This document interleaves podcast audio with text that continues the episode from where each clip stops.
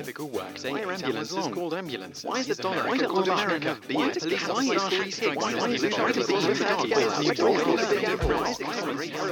Hi, welcome to Weekend Wise, the weekend's version of the daily knowledge podcast from todayifoundout.com, where we answer one of life's big why questions.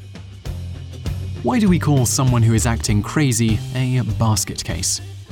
At first, basket case didn't mean someone who was insane or otherwise had a mental disability. Instead, it referred to someone who had a physical disability. The phrase has its origins in World War I.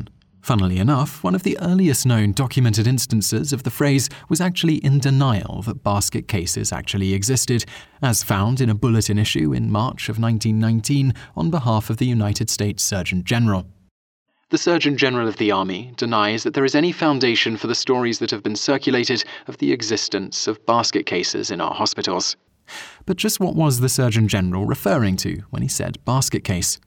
When this bulletin came out, many newspapers felt the need to define the phrase for their audiences, so apparently the phrase wasn't widely used at this point, and did so as a soldier who has lost both arms and legs and therefore must be carried in a basket. From the Syracuse Herald in March of 1919.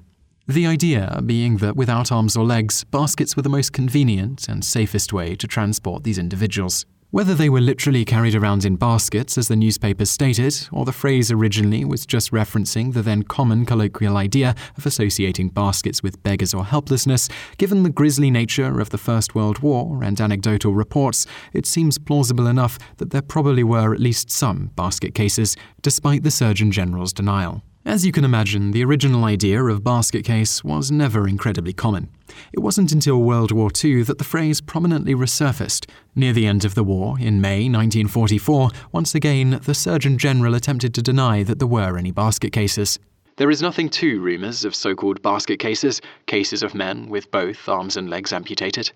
After World War II, the original meaning fell out of favour altogether, likely due to lack of literal basket cases. However, for a while, the phrase expanded to mean someone with a physical disability who was unable to get around by themselves easily.